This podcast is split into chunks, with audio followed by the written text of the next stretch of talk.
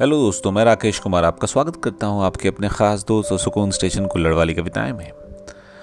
आइए सुनते हैं एक वाक़ जो जावेद अख्तर के ज़िंदगी से है। एक दौर था जब जावेद अख्तर के दिन बड़ी मुश्किल में गुजर रहे थे। और ऐसे में उन्होंने साहिर लुधियानवी से मदद लेने का फैसला लिया। उन्हें फ़ोन किया और उनसे वक्त लिया मुलाकात के लिए। पहुँचे मिलने, साहिर ने जावेद के चेहरे पर उदासी देखी और कहा, आओ जाओ जवान, क्या हाल है? उदास दिख रहे हो? जावेद ने बताया कि दिन बड़े मुश्किल चल रहे हैं, पैसे ख़त्म होने वाले उन्होंने साहिर से कहा कि अगर वो उन्हें कहीं काम दिला दें तो बहुत एहसान होगा। साहिर साहब की एक अजीब आदत थी। वो जब परेशान होते थे तो पैंट की पिछली जेब से छोटी सी कंघी निकालकर बालों पर फिराने लगते थे। जब मन में कुछ उलझा होता था तो बाल सुलझाने लगते थे। उस वक्त भी उन्होंने वही किया। कुछ देर तक सोचते रहे, फिर अपने उसी जाने पहचाने अंदाज में बोले, ज़रूर नौजवान, फ़कीर देखेगा क्या कर सकता है। फिर पास रखी मेज़ की तरफ़ इशारा करके कहा, हमने भी बुरे दिन देखे हैं नौजवान, फ़िलहाल ये ले लो, देखते हैं क्या हो सकता है। जावेद अख्तर ने देखा तो मेज पर दो सौ रुपये रखे हुए थे। अब आगे अक्सर वो लोग साथ बैठते और कहानी, गाने डायलॉग्स वगैरह पर चर्चा करते इस दौरान जावेद अख्तर शरारत में साहिर से कहते साहिर साहब, आपके वो दो सौ रुपये मेरे पास हैं, दे भी सकता हूँ, लेकिन दूँगा नहीं।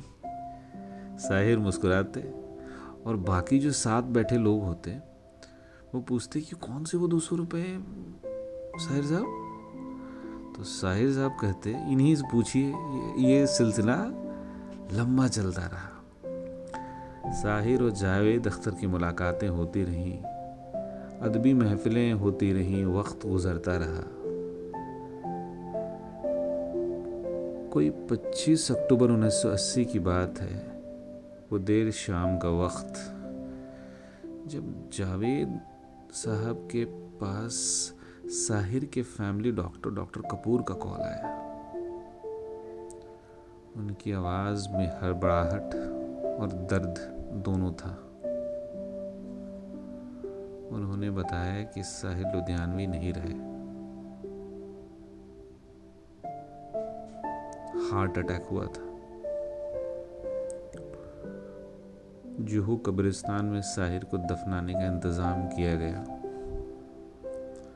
वो सुबह सुबह का वक्त था। रात भर के इंतज़ार के बाद साहिर को सुबह सुपुर्द खाक किया जाना था कि वही कब्रिस्तान है जिसमें मोहम्मद रफ़ी, मजरूह सुल्तानपुरी, मधुबाला और तलत महमूद की कब्रें हैं। साहिर को पूरे मुस्लिम रस्मों, रवायत के साथ दफन किया गया। साथ आए तमाम लोग। कुछ देर बाद वापस लौट गए, लेकिन जावेद अख्तर काफ़ी देर तक कब्र के पास ही बैठे रहे। काफ़ी देर बैठने के बाद जावेद अख्तर उठे और नम आँखों से वापस जाने लगे। जुहू कब्रिस्तान से बाहर निकले और सामने खड़ी अपनी कार में बैठने ही वाले थे। कि उन्हें किसी ने आवाज़ दी। जावेद अख्तर ने पलट कर देखा तो साहिर साहब के एक दोस्त अशफाक साहब थे।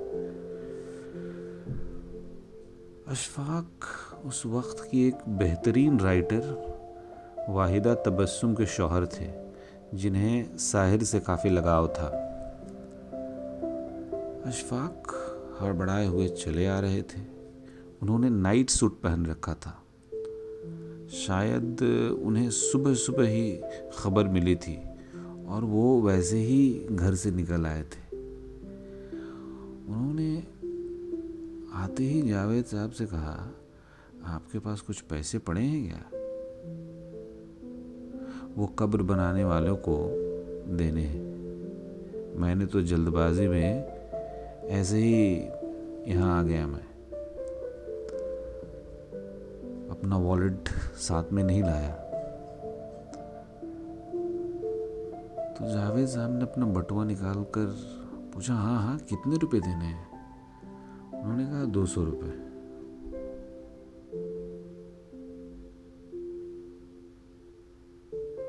कहाँ का दिया, कहाँ पर जाकर मिला? बस, ज़िंदगी है दोस्त। पता नहीं कब, कहाँ तुमने किसको क्या किया और तुम्हें वो कैसे अदा हुआ